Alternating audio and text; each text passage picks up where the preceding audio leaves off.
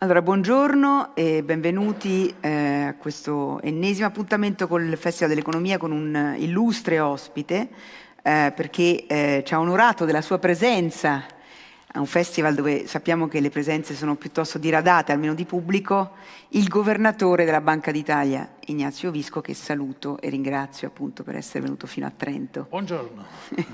Partecipare al festival. E io entrerei subito, diciamo, nel, nel, nel tema del, del festival, che è quello, come lei saprà, della crescita, della finanza e della sostenibilità, per chiederle, governatore, che cosa possono fare le banche centrali in particolare eh, o cosa stanno già facendo per la sostenibilità. Ma insomma, prima di tutto il tema è fondamentale, questo lo, lo capiamo, e, e eh, chiaramente anche l'idea di Eh, immaginare un festival su questi temi eh, pre-Covid, io credo che eh, dopo quello che stiamo vivendo resterà ancora, ancora più importante, perché eh, come abbiamo capito anche dalle iniziative europee, i due temi cruciali sui quali noi giocheremo il nostro futuro sono quelli dell'innovazione e della sostenibilità. Eh, su questo le banche centrali si stanno muovendo da parecchio. Io ricordo anche l'iniziativa fondamentale di Mark Carney quando era governatore della Banca d'Inghilterra, ma soprattutto presidente del Financial Stability Board, nel eh, mettere enfasi sulle implicazioni anche sul piano finanziario dei rischi, rischi climatici e rischi, rischi sull'ambiente. Eh, Che si può fare? Che cosa si sta facendo? Da un lato la gestione dei rischi da parte degli intermediari è all'attenzione de- delle autorità di vigilanza, quindi banche centrali in alcuni casi sono anche, come il nostro, sono anche autorità di vigilanza, e questa del, di come gestire eh, questi rischi è, è rilevante. Ma non si tratta di nuovi rischi, si tratta degli effetti che il cambiamento climatico, che eh, i problemi che noi stiamo vedendo e che vediamo in prospettiva legati all'aumento della temperatura, se fosse superiore all'uno virgola cinque per cento, un, un grado,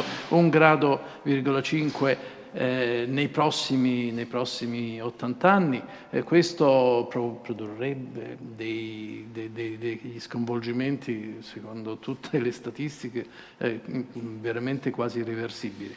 E quindi eh, gli effetti di tutto questo su dei rischi sui quali eh, gli intermediari si confrontano continuamente, che sono i rischi di credito, i rischi di mercato, i rischi operativi, e ci sono dei criteri da andare a degli standard, andare a verificare su come questi eh, elementi vengono incorporati nella valutazione dei rischi da parte delle banche. Stiamo definendo eh, le modalità di, di eh, tener conto di questi, di questi effetti, e eh, verificheremo, verifichiamo gli intermediari come rispondono, sia dal lato dell'attivo, sia dal lato della raccolta, che tipo di strumenti, in che tipo di strumenti vengono, vengono a essere impiegati e come si eh, raccolgono i fondi per, per soddisfare la domanda di credito o la domanda o, o dagli da, da, attivi che le banche, che le banche eh, si trovano a, a investire. Il punto, il punto rilevante qui credo Eh, sia però non soltanto questo e gli stress test, come rivederli eh, eh, per tener conto anche di questo, quanto in realtà eh, come eh, i mercati eh, possono effettivamente eh, mutare eh, dando un ruolo rilevante a, a, ai, rischi, ai rischi ambientali. Su questo eh, vi sono una serie di criteri, di metriche, Eh, cosiddette E S G, environment, ambiente, social e, e, e di governance, quindi di sostenibilità, che possono essere utilizzate per differenziare o per caratterizzare i portafogli. Eh, queste metriche eh, hanno vari livelli di attendibilità, eh, sono simili ai credit ratings, ai ratings che vengono eh, definiti dalle società di rating, pensiamo Moody's, Standard and Poor's, Fitch e così via, però si differenziano perché cercano di andare a eh, definire la qualità nella risposta a, queste, a questi rischi da parte delle imprese che emettono eh, strumenti sul mercato, titoli, azioni. E il problema è, e noi abbiamo fatto anche, perché una delle attività che possiamo fare, oltre quelle tra virgolette di dare più informazioni al riguardo, è anche quella di muoverci eh, anche come eh, esempio di eh, che tipo di investimenti si possono fare con i nostri portafogli. Per cui noi come Banca d'Italia abbiamo negli ultimi anni spostato i nostri investimenti nella direzione di più vicina a soddisfare criteri E S G, quali quelli che vengono dalle eh, società che eh, questi criteri vanno a valutare.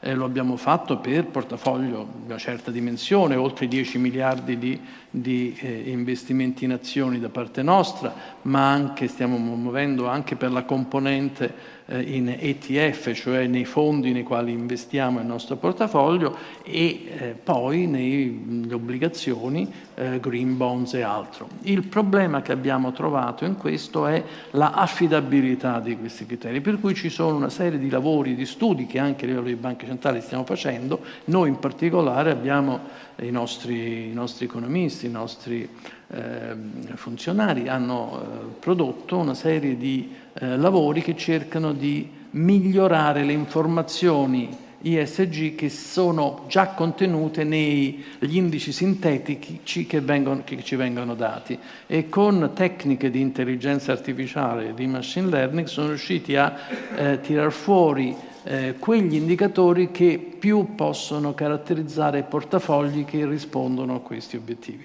Quindi le banche centrali possono fare sia dal lato della supervisione, sia dal lato dell'informazione, sia dal lato dell'investimento dei propri fondi, anche nella componente per la politica monetaria di investimenti corporate. Adesso c'è una dimensione eh, green, tra virgolette. Noi abbiamo circa, credo, quasi il dieci per cento del, dei titoli corporate che investiamo che sono Eh, definiti sulla base di questi criteri. Grazie Governatore. Eh, a proposito di, di ambiente e di sostenibilità, lei sa che ehm, la Commissione Europea ha pubblicato le linee guida per il Recovery Fund e ha vincolato una quota abbastanza consistente di questi soldi che verranno spesi dai Paesi ehm, per digitale e ambiente, oltre metà. In Italia come si possono investire questi soldi? Eh, ma prima di tutto, eh, siccome eh, stiamo vivendo Una, un periodo in cui le, le proposte sono tantissime, sia, sia le proposte che il governo ha raccolto, ma sia le proposte che, che vengono fatte da, da molti eh, gruppi, associazioni, enti, istituzioni. Io ogni giorno credo di ricevere uno o due documenti che, che fanno avanzano risposte, quindi Eh, credo sia bene che proposte specifiche da parte nostra non vengano, però contemporaneamente è evidente che possiamo andare a identificare i ritardi che abbiamo, e vi sono dei ritardi evidenti. Eh, noi abbiamo dei livelli di eh, per esempio di, di, per quel che riguarda il, il, la banda larga ultraveloce di, di connessioni che sono tra i più bassi in Europa. La media europea credo che sia il sessanta per cento delle località che sono raggiunte, da noi il venticinque per cento, tenendo conto che il venticinque per cento è la media nazionale, nel sud sono molto più bassi. Quindi è chiaro che c'è uno sforzo diretto in quella direzione che, che va, va colmato. E, e noi, insomma, il digitale, eh, abbiamo visto, è ormai eh, con noi, non è il nostro futuro, è il, mo- è il modo di vivere, è il modo di affrontare molte delle attività sociali, economiche, Eh, che eh, tutti i giorni noi, noi eh, in, nelle quali tutti i giorni noi, noi ci troviamo a confrontarci, e, e su questo bisogna avere infrastrutture adeguate. Quindi le infrastrutture digitali sono un, un qualcosa che, che, che non può essere trascurato. Su questo, eh, se ricordo bene, io ho cominciato a lavorare su questo, a lavorare, a osservare questi problemi eh, già, già da alcuni anni, anche nelle votazioni finali, credo non di quest'anno ma dell'anno scorso, ho messo in luce i ritardi, ma i ritardi sono sostanzialmente due. Uno è appunto la nostra connessione a, alla rete eh, da parte di imprese, di famiglie, Eh, e, e la seconda è gli skills, cioè eh, le competenze digitali. Su queste due noi siamo a, molto in basso nella classifica, se c'è una classifica eh, a livello europeo. E, e, e su queste non c'è niente da fare, bisogna operare, ma contemporaneamente c'è un problema, io credo, più sostanziale. Eh, per la crescita del Paese, per il ritorno alla crescita, noi abbiamo avuto un effetto molto duro da Covid, ma che si è so, eh, sovrapposto a una difficoltà che già era da molti anni caratterizzava la nostra economia, cioè la difficoltà di riuscire a eh, crescere dando occupazione di qualità in un contesto molto diverso rispetto a quello del nostro miracolo economico, del nostro boom e così via, quello di un mercato molto ampio, globale, e di un'innovazione tecnologica molto forte, e di una demografia sfavorevole. Ora, in questo, eh, in questo ampio contesto bisogna sicuramente continuare a fare le cose di cui abbiamo parlato sempre, l'ambiente favorevole alle imprese per, perché investano con eh, ostacoli ridotti, ma norme molto, molto, molto serie,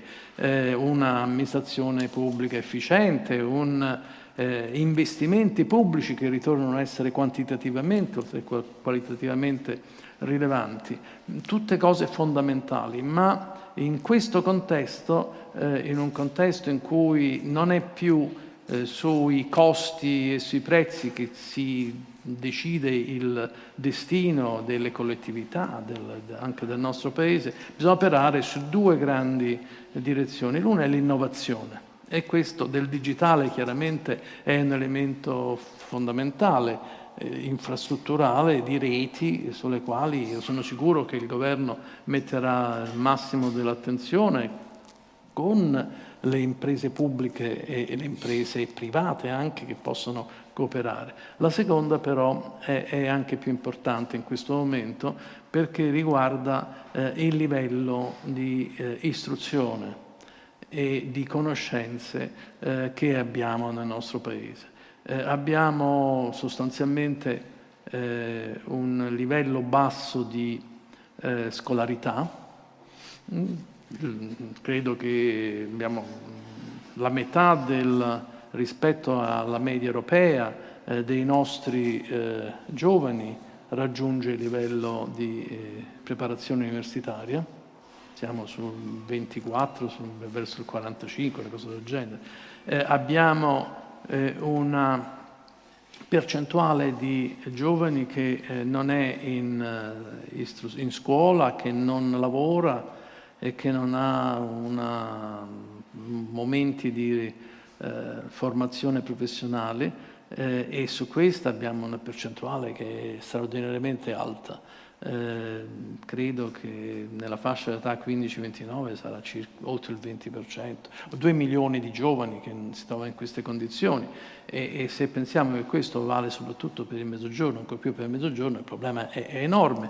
E poi abbiamo però al lato di questo basso livello Di, di istruzione, sul quale c'è sicuramente da operare, da operare con, come si dice, come si legge anche in alcuni eh, articoli di fondo in qualche giornale recentemente, eh, preparando e motivando gli insegnanti nella scuola, ma anche dotando, io credo, l'intero eh, ciclo scolastico fino all'università di risorse migliori, più adeguate, più più capaci di, di, di essere utilizzate nella preparazione a vivere in un contesto come quello attuale molto diverso dal passato. Però c'è anche un problema di ricerca. Certo. Da noi la ricerca, e, e, e la ricerca è essenziale anche per eh, l'ambiente, non è soltanto una ricerca diciamo eh, generica, però sulla ricerca noi siamo indietro, abbiamo credo probabilmente cinque Eh, persone nell'attività di ricerca contro nove dieci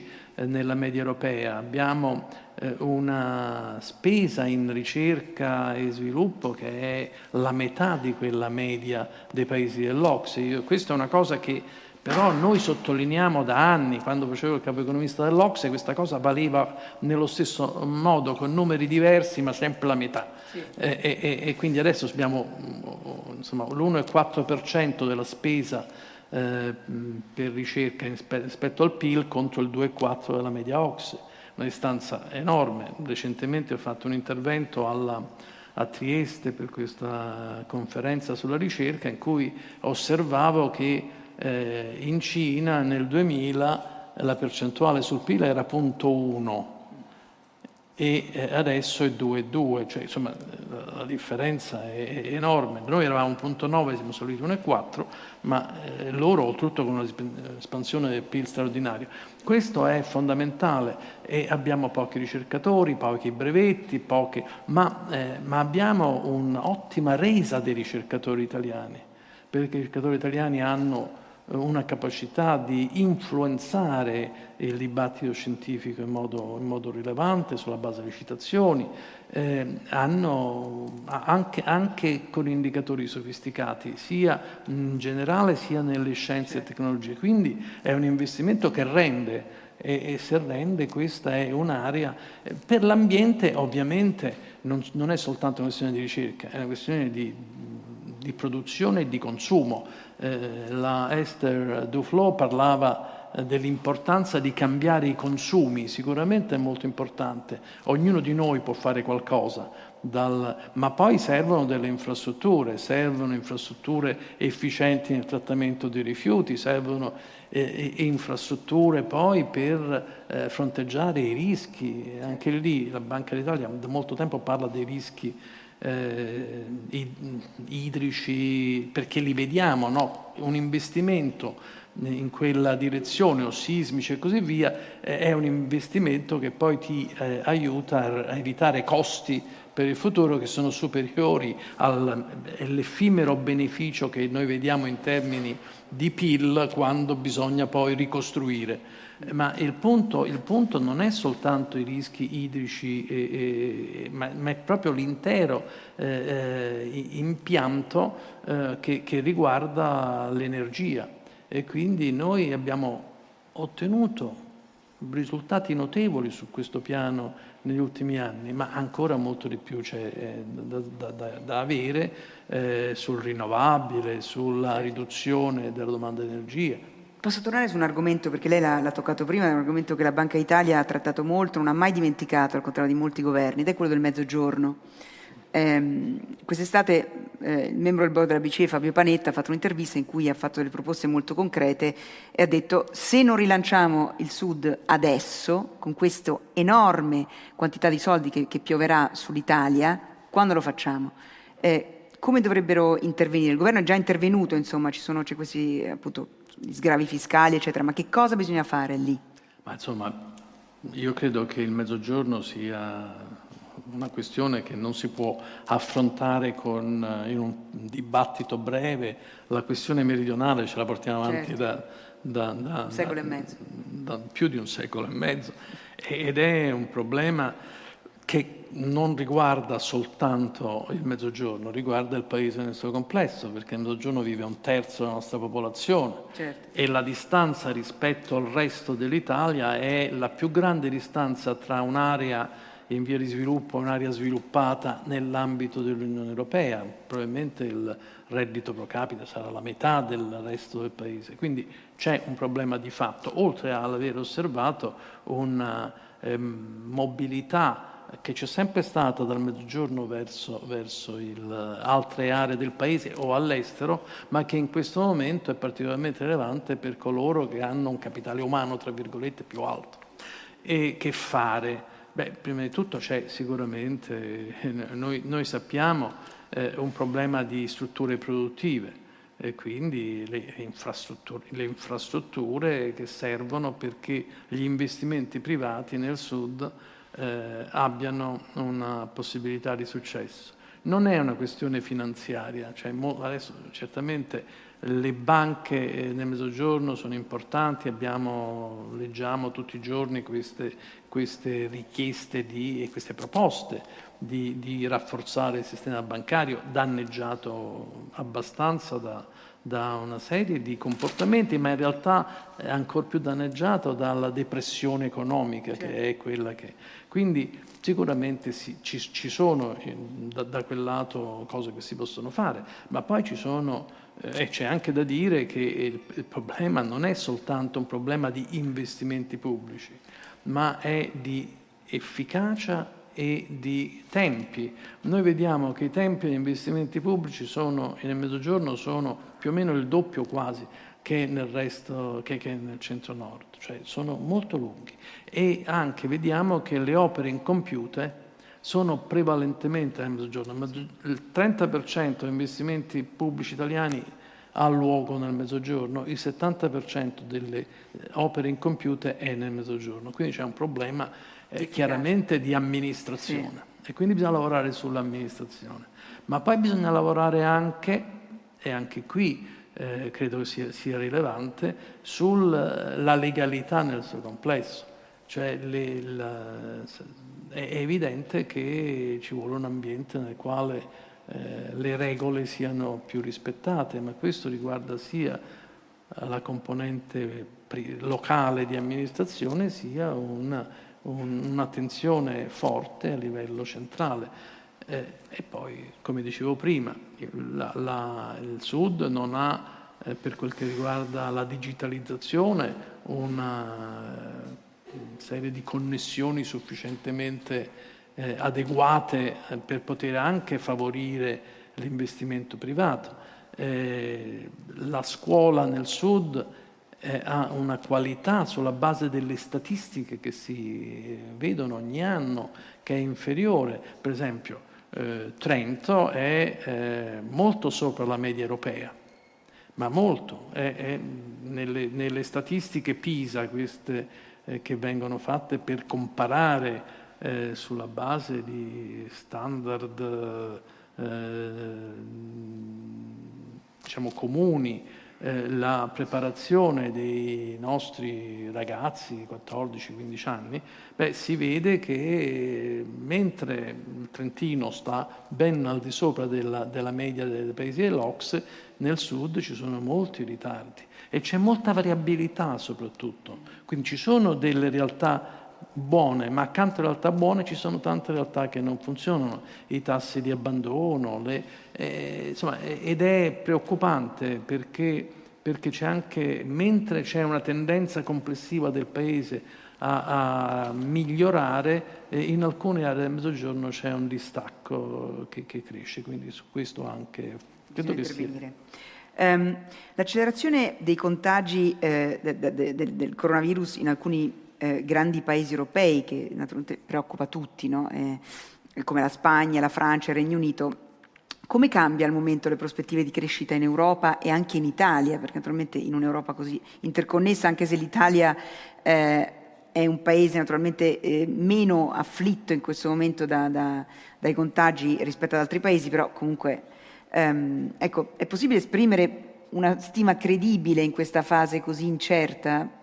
No, l'incertezza è troppo alta per avere una stima, eh, è invece da affrontare con eh, analisi di scenari, e gli scenari dipendono da eh, due o tre fattori cruciali in questo caso. Da un lato eh, il grado di fiducia di eh, famiglie, imprese, eh, che si riflette nelle loro decisioni di spesa per consumi e per investimenti. Che, e questo dipende eh, da fattori non economici, dipende dai, da ciò che si vede riguardo ai progressi su un campo sanitario eh, e riguarda eh, in una società dell'informazione così diffusa anche da quello che si comprende eh, avviene nel resto del mondo. E quindi è vero che da noi in questo momento la situazione è, sembra grave, ma, ma eh, più contenuta che non in altri paesi a noi vicini, però questo è un, nella percezione eh, che c'è non una consolazione, perché negli altri paesi eh, è, è necessario che ci siano interventi eh, di riduzione della seconda ondata che ancora non sembrano esserci. E quindi i, con, i consumi sono eh, frenati, c'è un risparmio che non è più soltanto il risparmio forzato del eh, periodo di chiusura eh, di buona parte dell'attività economica e sociale, ma è quel legato alla precauzione, quindi il risparmio precauzionale che tiene bassi i consumi eh, e che ovviamente pesa poi per l'impatto che ha sull'attività produttiva, eh, sull'occupazione, sul reddito e quindi sui consumi ancora. Quindi questo è un elemento che rende molto difficile fare queste previsioni. Quindi noi abbiamo delle valutazioni sulla base di effetti contenuti di questa seconda ondata, che sono la base del, sulla quale mh, anche impostiamo le nostre misure di, di politica economica. Però vi sono, io credo poco a eh, diciamo, sorprese positive, Eh, che sarebbero quelle, un vaccino immediatamente disponibile che eh, riduce l'incertezza, eh, perché ovviamente ciascuno di noi ha molti contatti eh, con il mondo sanitario, l'incertezza anche da quel lato, la non conoscenza da quel lato è rilevante, e, e poi c'è anche da dire, nel momento in cui ci sono alcuni di questi vaccini che eh, si rendono disponibili, c'è un problema di produzione, c'è un problema di distribuzione, e quindi i tempi non sono così rapidi come si potrebbe immaginare,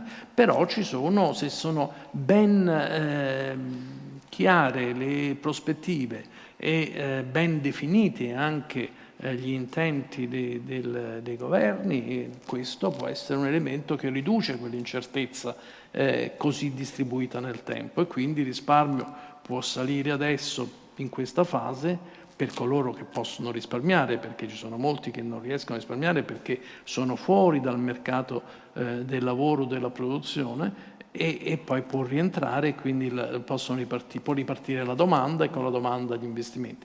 Però, però non è solo eh, diciamo, dal lato, que, questo è il rischio che abbiamo.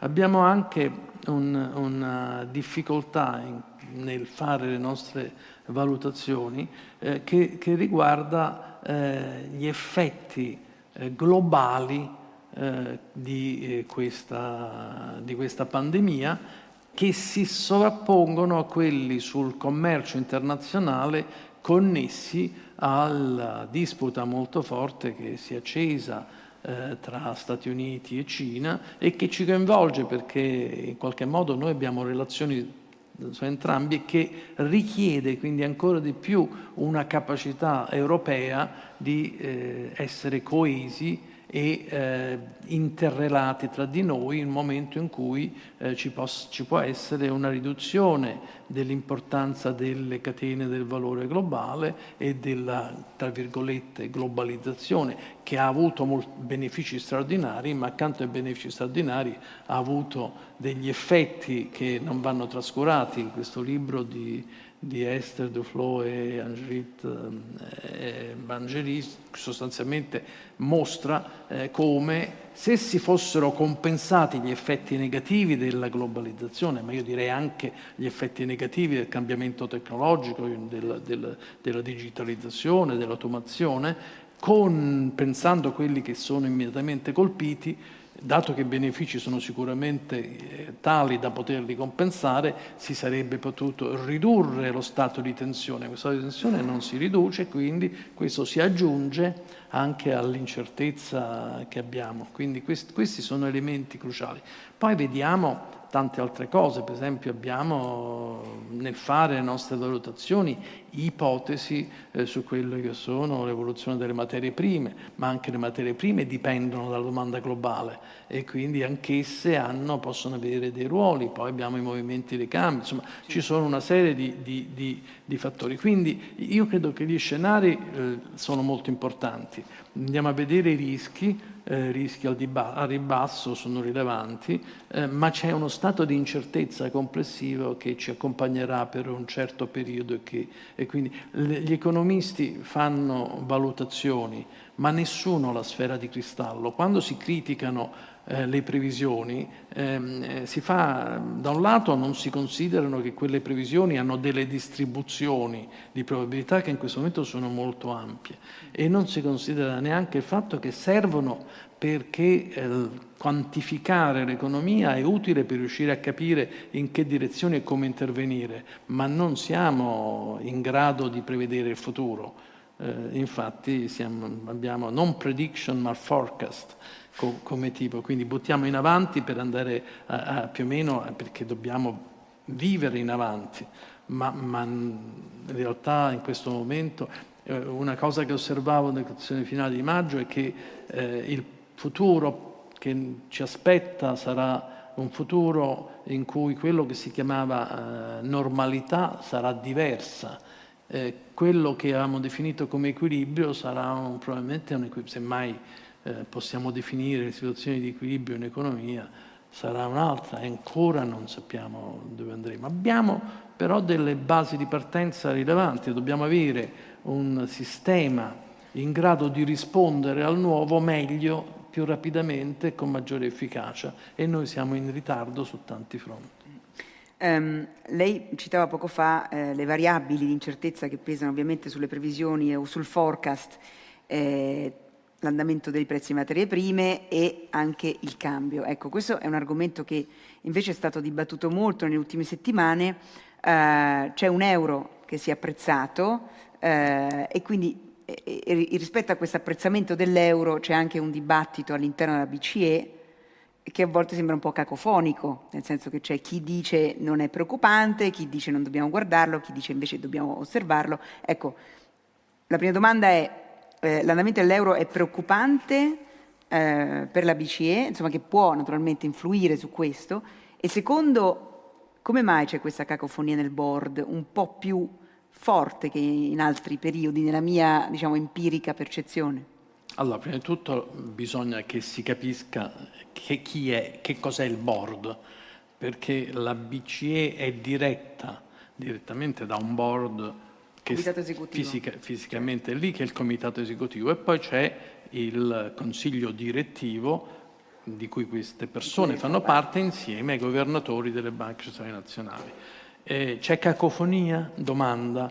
La mia percezione è no, non c'è cacofonia. Se io parlo con eh, Christine Lagarde, con eh, Philip Lane, con Isabel Schnabel, con Fabio Panetti, alla fine, e, e, e con anche, devo dire, la, i, i governatori fanno parte del, del Consiglio. Anche con Jens Weidmann e con il anche, anche, no, no, ma quello che c'è è che, che ci sia eh, un effetto dell'apprezzamento del cambio sui prezzi è andato, dato di fatto, quindi quanto più si apprezza il cambio tanto più c'è un effetto su, di eh, spinta verso il basso della variazione dei prezzi, quindi su questo c'è da, come si dice, monitor, da, da, da guardare con attenzione, ma non è che uno guarda e poi non fa niente, perché questo è quello che invece che eh, è emerso nella stampa nel giorno in cui abbiamo, ci siamo riuniti e poi Christine Lagarde ha fatto il suo, il suo statement. Eh, certo, noi non target il tasso di cambio, che vuol dire che il tasso di cambio non è uno strumento. Non facciamo operazioni sul cambio. Eh, c'è anche, tra l'altro, da dire degli accordi internazionali a livello del G sette su, queste, su che cosa Eh, si fa quando ci sono dei movimenti eccessivi dei cambi, eh, ci si consulta, si vede, si, si interviene eventualmente, ma in questo caso non è nella politica monetaria il cambio lo strumento, lo strumento monetario in questo abbiamo sono i tassi di interesse, sono le, le, gli acquisti di eh, attività eh, monetarie, finanziarie, eh, sono le indicazioni che si danno, eh, ma ci ho detto, se c'è un apprezzamento del cambio, se c'è una variabilità del cambio molto forte, ci sono conseguenze sull'inflazione, bisogna agire. E quindi l'idea che noi monitoriamo il cambio è esattamente perché siamo preoccupati di movimenti che possono avere gli effetti sui prezzi eh, sui quali bisogna reagire. Eh, adesso bisogna reagire? Anche lì. Eh, non è che eh, si reagisce appena si vede eh, un, un movimento, improvvisamente si, su, subito si... Eh, noi abbiamo una forward guidance, abbiamo un'idea, cioè di tenere eh, la, la stance monetaria, la situazione monetaria eh, più accomodante eh, possibile per un tempo prolungato. Se per caso ci, ci, ci fossero effetti di queste variabili, che, si, che sia il cambio, ma siano anche altre, per esempio il commercio, per esempio eh, la, la stessa domanda interna legata all'incertezza, diverse da quelle che abbiamo negli scenari, nello scenario che, che abbiamo utilizzato per prendere le nostre decisioni, beh, a questo punto gli strumenti saranno usati. Quindi eh, il mes- io sono rimasto colpito dalla, dalla reazione non tanto del mercato, che non è che abbia reagito neanche tanto, ma mediatica, eh, dopo l- la nostra riunione, perché la domanda: ma che cosa ci si aspettava?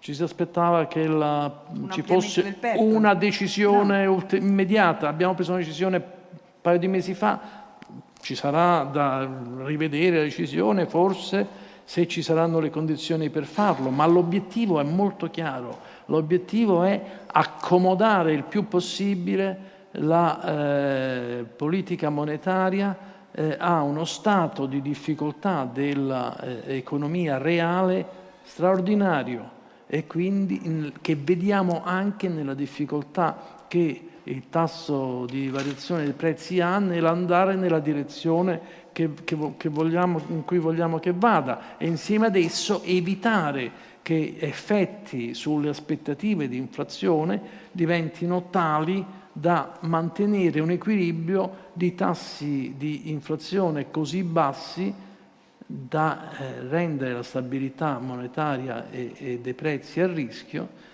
e, e quindi con rischi deflazionistici. Questi sono, sono gli obiettivi. No, non è un'invenzione giornalistica però che alcuni membri del comitato esecutivo abbiano detto, e anche del consiglio direttivo: potremmo anche non usare pienamente il P E P. Questa non è un'invenzione giornalistica, sono dichiarazioni su questo. Questo hanno, il fatto che si è detto potremmo non vuol dire che non utilizzeremo.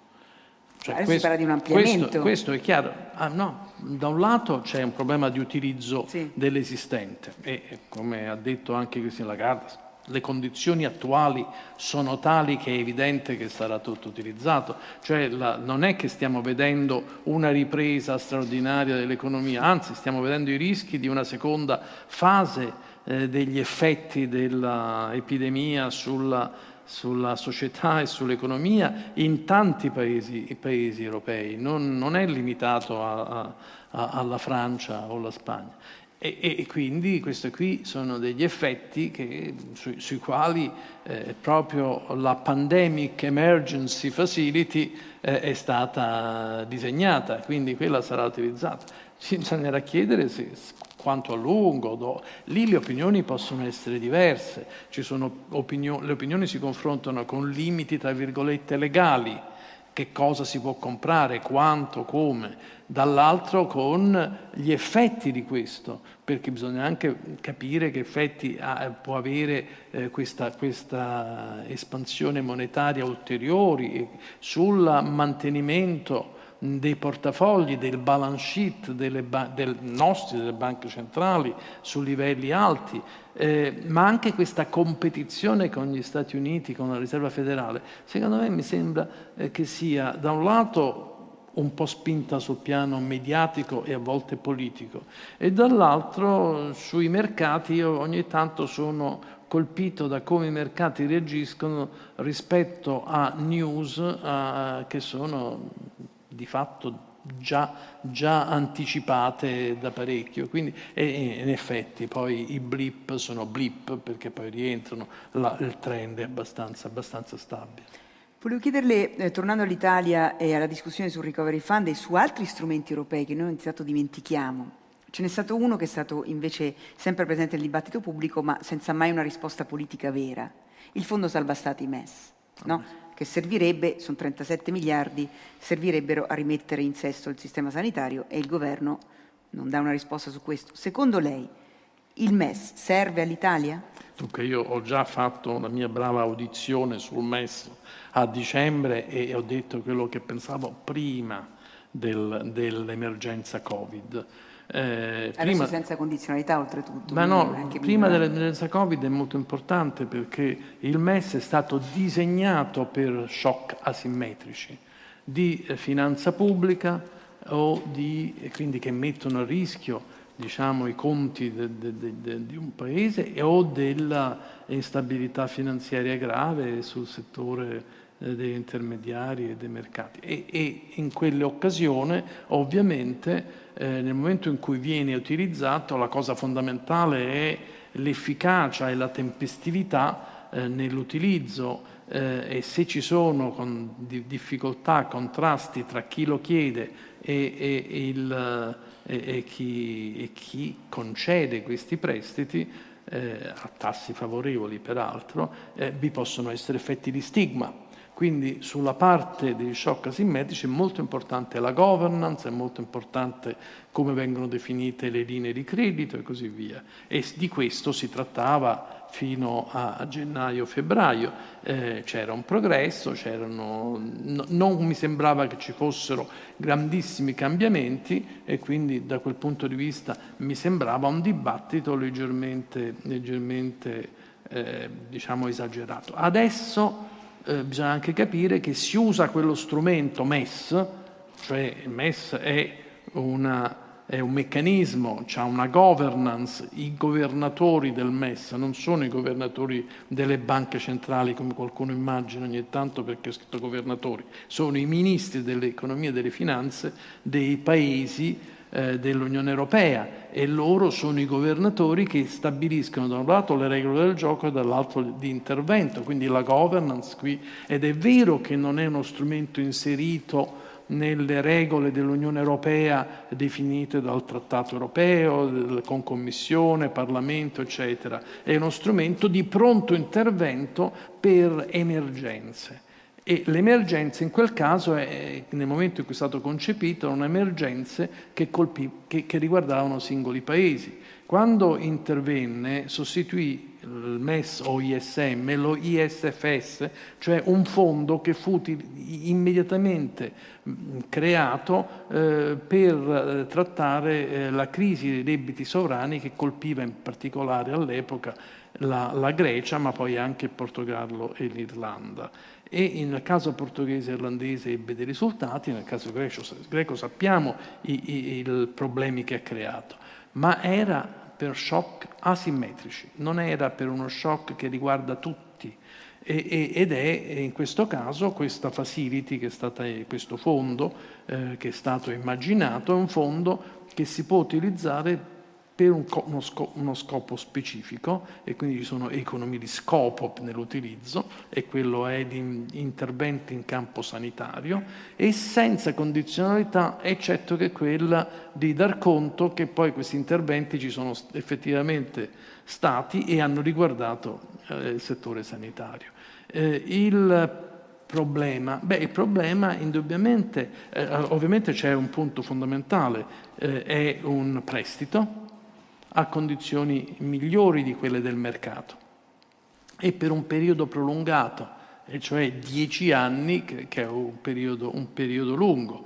Eh, per fare le eh, operazioni di eh, natura infrastrutturale oppure di, eh, per, di assunzione e eh, di operatori sanitari, medici necessari, Eh, e, e per rafforzare la sanità locale, sono le tre, tre obiettivi mi sembra che, che ci siamo dati in, questo, in questa fase, eh, è evidente che servono i soldi e si possono trovare sul mercato, costeranno un po' di più ma, ma si trovano sul mercato. Il problema è che se uno vuole liberare eh, il nostro impegno sul mercato Eh, e utilizzare questi fondi, ci sono, si può, si può fare, non, non vedo un grave problema. L'unico problema potrebbe essere quello dello stigma, ma quello stigma è, è legato a un cattivo utilizzo dei fondi un, da un lato e dall'altro a una cattiva comunicazione. Quindi questi sono i due, i due elementi. Certamente Eh, c'è un problema se eh, i paesi che eh, hanno eh, impegni in campo, in campo sanitario eh, non trovano un modo di utilizzare questi fondi e poi resta soltanto un paese a utilizzarlo, ma questo è, per questo abbiamo eh, necessità di eh, discussione eh, nell'ambito del Consiglio europeo e i capi di di Stato e di Governo devono mettere in luce eh, i modi migliori di eh, eh, far sì che chi eh, utilizza questi fondi eh, lo faccia senza, senza subirne conseguenze. Ma dal punto di vista puramente economico vedo solo vantaggi. Non si va sul mercato, è semplice, è, è a lunga scadenza, Condizioni, condizioni buone, la condizionalità è solamente quella di spendere i soldi nel settore nel quale si, si, si pensa, si, so, so, per il quale è stato disegnato questo fondo. Mm, questo è, però io credo che il problema dello stigma è sicuramente una cosa che va affrontato in modo, in modo eh, ragionevole, trasparente, senza... senza eh, Particolari, particolari grida. Però non arriva la troica, come sembra dire ogni volta qualcuno, ogni volta che si solleva il problema, c'è questo fantasma della troica che è stato completamente... Non c'è la troica, eh. non, non esiste. Esatto. Non, in questo caso proprio non esiste, ma a parte che io credo che il problema della troica sia un problema, insomma, effettivamente, a parte che la troica c'è il Fondo Monetario, in questo caso il Fondo Monetario non c'è, c'è la Banca Centrale Europea, in questo caso non c'è. Quindi di fatto non, non si può. Però, però il problema è che eh, rimane che questo è un prestito. Ma come andare sul mercato e, e farsi dare eh, dei, delle risorse a fronte delle obbligazioni che si emettono, non è che insomma, è sempre un prestito, eh. Ma anche il Recovery Fund in parte è una grant, in parte è un prestito, o il Next Generation E U.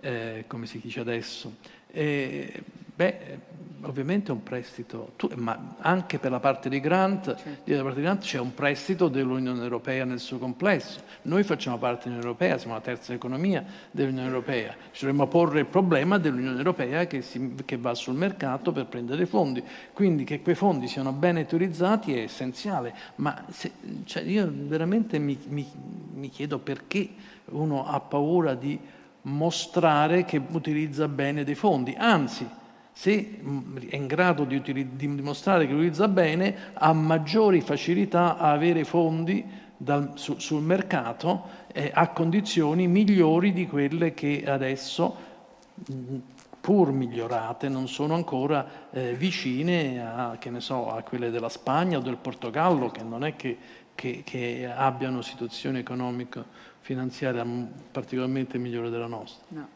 Tornando alle prospettive eh, economiche, lei vede un rischio deflazione in Europa, nell'Eurozona? Ah, insomma, io credo che i nostri interventi di, come si dice adesso, quantitative easing sono stati efficaci per rimuovere quel rischio eh, tra il duemilaquattordici e il duemiladiciotto, credo più o meno, in modo, in modo eh, sostanziale. Eh, è un rischio che è risalito, eh? Con, con l'esplosione della pandemia eh, si può misurare e il mercato delle opzioni eh, relative all'inflazione l'ha segnalato molto bene. A marzo c'era il quaranta per cento di probabilità, più del quaranta per cento di probabilità che eh, saremmo andati in deflazione, adesso è il quindici per cento. Questa è la misura dell'effetto dell'intervento di Pandemic Emergency che noi abbiamo fatto a marzo e che abbiamo eh, incrementato decisamente a giugno. Quindi eh, è, eh, è evidente che eh, il rischio c'è stato e che è contrastato, però è un rischio. È un rischio.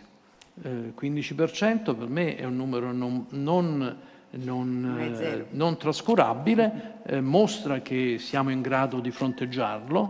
Eh, perché è rilevante non andare in deflazione? Perché in fondo si dice, ma se i prezzi scendono eh, le famiglie sono contente, si spende di meno. Beh, eh, si spende di meno se i redditi restano elevati, ma se anche i redditi cominciano a scendere per due motivi. Primo perché le retribuzioni scendono, secondo perché l'occupazione si riduce, perché la deflazione ha degli effetti reali rilevanti, meno domanda, alcune imprese che falliscono e così via, ma è rilevante perché si può accoppiare a un problema di debiti elevati. È vero che noi abbiamo un debito elevato pubblico e quindi in questo caso siamo da, da quel punto di vista colpiti, ma Eh, abbiamo un debito privato basso nel confronto, nel confronto europeo, Forse abbiamo il debito privato più basso dei, di quasi tutti i paesi europei, e, e con l'eccezione della Germania, con la quale più o meno ci confrontiamo, ma a livello di debito delle famiglie sicuramente siamo più bassi, il debito delle imprese è più o meno uguale. Abbiamo paesi, altri paesi, anche i cosiddetti frugali, che sono frugali sul piano pubblico ma non sono frugali sul piano privato, che hanno un debito privato due volte e mezzo, due volte, due volte e mezzo quello nostro. E, e quindi in quel caso lì, se c'è una deflazione, i tassi di interesse hanno raggiunto quello che si definisce l'effective lower bound, il livello minimo sotto il quale, sotto il quale non possono andare senza avere effetti dannosi, e, e a questo punto se si va in deflazione il tasso di interesse reale sale, applicato ai, a, ai livelli di debiti molto alti anche del settore privato, questo ha un effetto, può avere effetti da spirale perversa. Ecco perché bisogna stare attenti. A proposito di debito pubblico italiano, è un, un tema di cui si parla poco, perché ovviamente siamo in un periodo di sospensione del patto di stabilità, eh, c'è una certa, diciamo, concordanza in Europa tra le istituzioni, i governi eccetera a lasciare sospeso questo patto di stabilità anche l'anno prossimo, eh, perché siamo ancora in una fase di grande incertezza, però eh, c'è una discussione che a un certo punto dovrà riprendere su due aspetti. Uno è il gigantesco debito pubblico italiano, no? Dal quale, insomma, che raggiungeremo adesso, adesso non so quali sono le stime della Banca d'Italia, ma penso ne usciremo con centosessanta centosettanta per cento del debito, o mi correggerà lei, e come poi affrontare questo gigantesco debito in prospettiva. Secondo, che cosa fare del patto di stabilità, del six pack, di tutte queste, diciamo, eh, no, misure che avevamo reso ancora più stringenti nel pieno della crisi duemilaundici duemiladodici. Come, ecco, come affrontare questa ipoteca in realtà su, anche su, su, sull'Italia? Beh, prima di tutto questo aumento del debito pubblico quest'anno dal centotrentacinque, che ne so, a centosessanta, come dice lei, è, è dovuto al combinato disposto della maggiore spesa pubblica, e quindi una spesa pubblica Eh, necessaria per sostenere un'economia colpita da uno shock eh, in, imprevisto, imprevedibile. Forse, forse qualcuno l'avrebbe potuto prevedere, ma sicuramente non noi, e, e contemporaneamente eh, una caduta delle entrate legata all'economia che è, è, andata, è andata così male.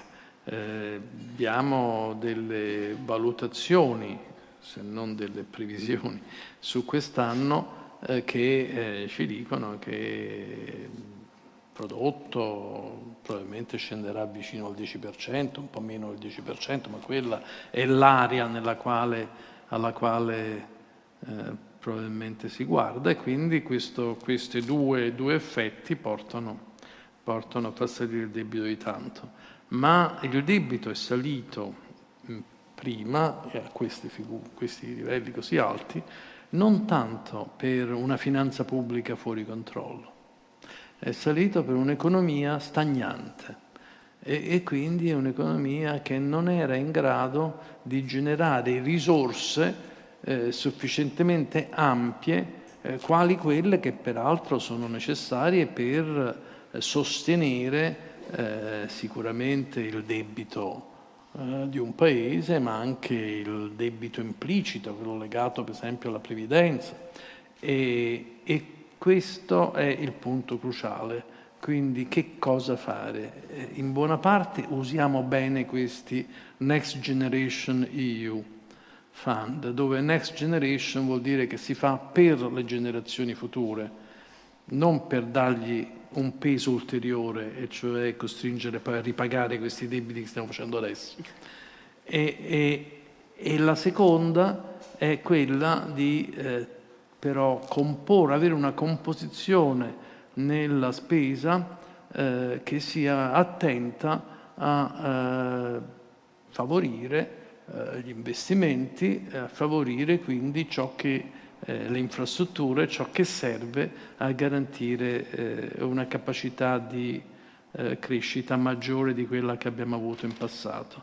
Eh, come spesso dico, Questi esercizi sono esercizi che si basano su tre variabili fondamentali: quanto cresce l'economia, quanto costa il debito e eh, come eh, il bilancio pubblico viene a essere eh, mantenuto.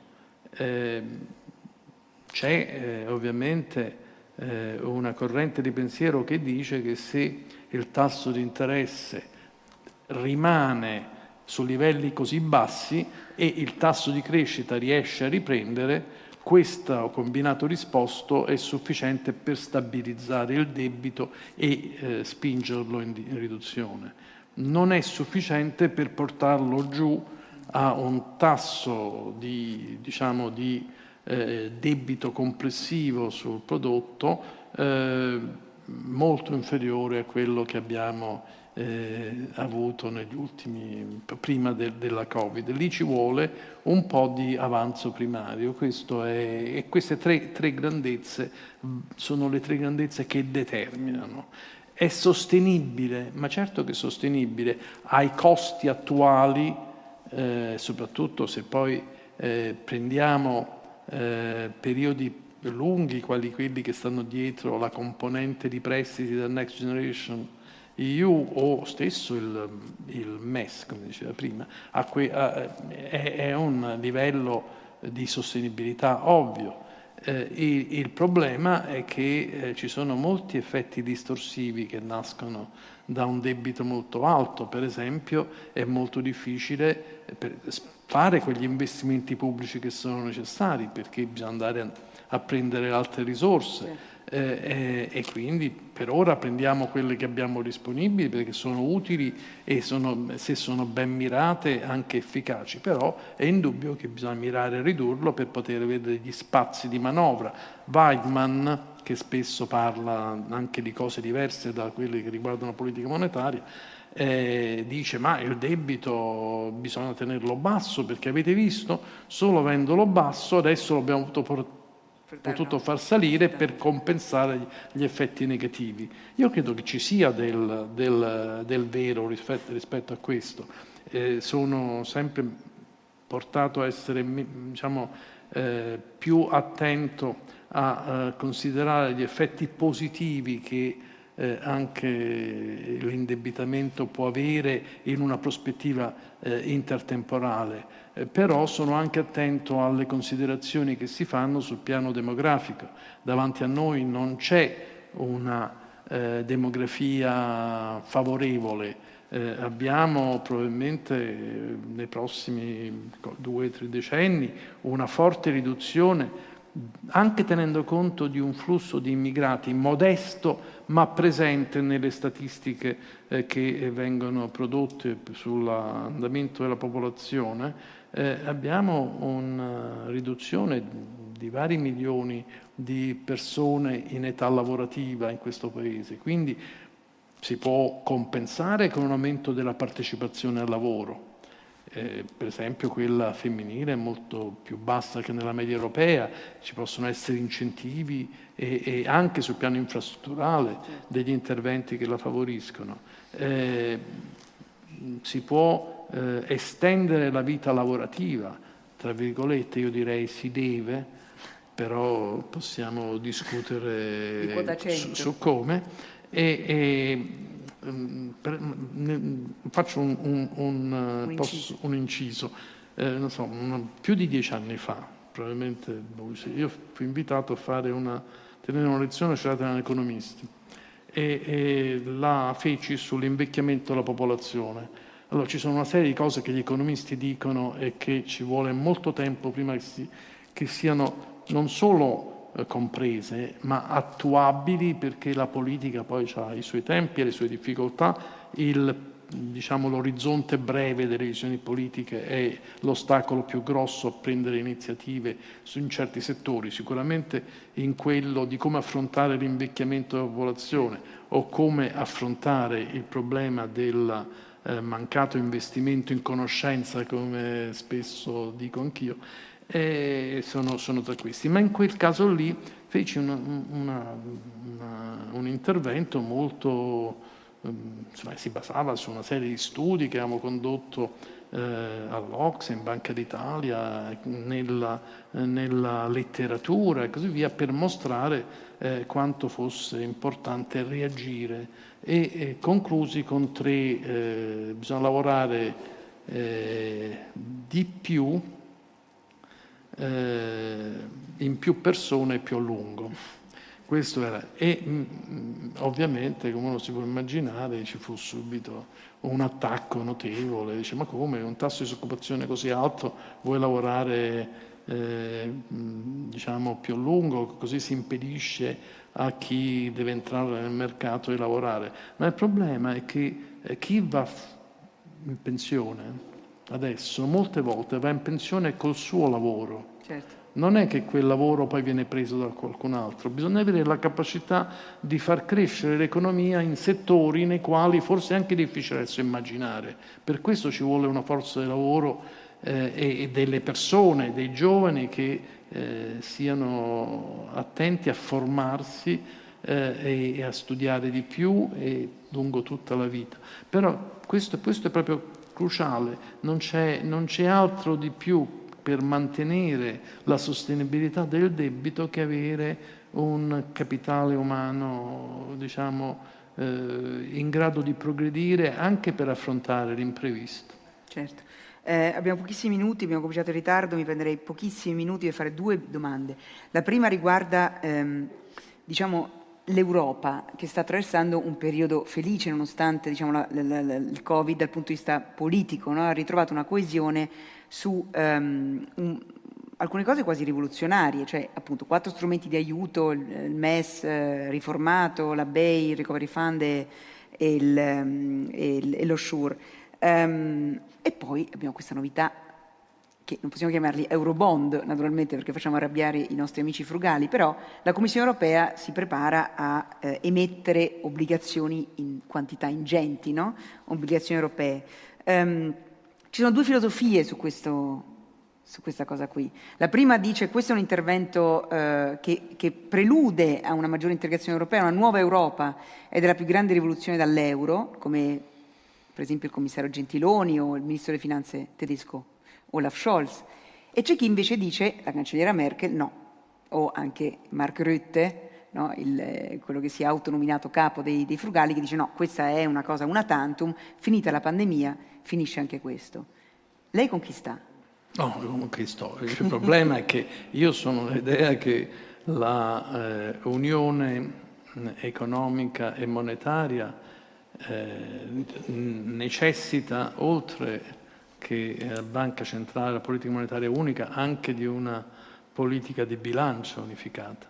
E questa è la prospettiva, ma d'altra parte è la prospettiva che c'è nei rapporti eh, dei quattro e poi cinque presidenti del duemiladodici duemilatredici, ehm, ed è una prospettiva che, eh, sulla quale si stava lavorando anche a livello di eh, Parlamento europeo, di Consiglio, di, di Commissione, prima della Covid. È stata sospesa tutta questa discussione perché c'è la Covid, ma è evidente che Eh, la risposta eh, anche ai rischi eh, e alle crisi eh, della nostra eh, moneta è solo quella del, legata alla eh, una unione forte e continua.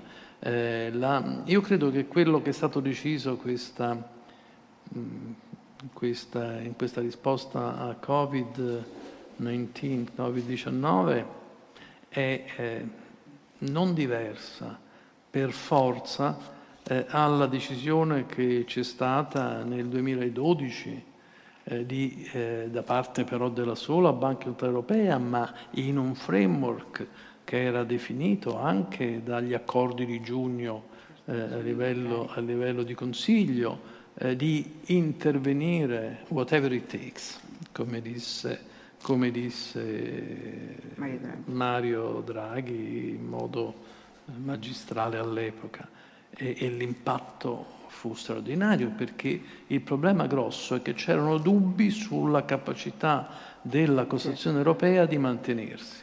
Beh, in questa fase eh, i nostri capi di Stato e di Governo hanno mostrato una determinazione straordinaria. È vero, è un evento specifico e sono fondi attribuiti all'evento specifico, però la forza di reagire di fronte a un evento specifico in modo coeso è stata una dimostrazione eh, di unità e di consapevolezza sulla quale dobbiamo costruire e mantenere. Che quello poi sia il momento iniziale dell'eurobond e così è tutto da vedere, ovviamente sono obbligazioni che resteranno nel tempo, quindi c'è un mercato che, che eh, si affermerà. Bisognerà gestirle, bisognerà mobilizzarle, ci sono una serie di attività importanti anche infrastrutturali che potranno mostrare come può funzionare uno strumento di questo tipo. È una decisione storica su questo piano, eh, che, che poi ci siano gli incerti, i dubbiosi eccetera, quindi non, non credo che abbiano tanto a che fare con lo strumento in sé e così via. È ovvio che eh, ognuno ha dei problemi Eh, diciamo di affermazione nazionale e all'interno certo. delle nazioni ci sono problemi. Vediamo, noi stiamo discutendo adesso in Italia delle autonomie, delle, cioè è, è evidente che ci sono queste, queste manifestazioni che possono riflettere effettivamente delle aspirazioni o anche delle richieste di serietà da parte degli altri. Questo è. Però eh, io credo che al fondo ci sia eh, la necessità di mostrare che questi sono soldi ben spesi. Se sono ben spesi, io credo che sia l'esempio migliore perché questa cosa possa andare avanti nella direzione di completare l'Unione attraverso i vari stadi previsti che sono l'unione bancaria, l'unione dei mercati dei capitali, l'unione di bilancio, fiscal union, E, e, e quindi l'unione politica in una prospettiva che forse va oltre la nostra vita, ma che credo che sia necessaria anche per capire come fronteggiare un, un, una realtà globale in forte movimento e in qualche modo anche polarizzazione. Governatore Visco, la ringrazio moltissimo per essere venuto qui fino a Trento al Festival dell'Economia e ringrazio anche il nostro pubblico che purtroppo quest'anno ci segue da casa, diciamo così. E buon proseguimento a tutti e grazie di nuovo. Beh, grazie da parte mia, ringrazio per l'invito e voglio sottolineare che questo è un momento veramente importante non solo per gli economisti, ma tutte queste voci poi dopo lasciano qualcosa, non tanto la mia, ma quelle che, che si sono sentite. Quindi complimenti agli organizzatori, grazie ancora. Grazie. E grazie anche per aver citato Esther Duflo, che è stata ovviamente la nostra ospite, per aver seguito il festival palesemente. Grazie di nuovo. Beh.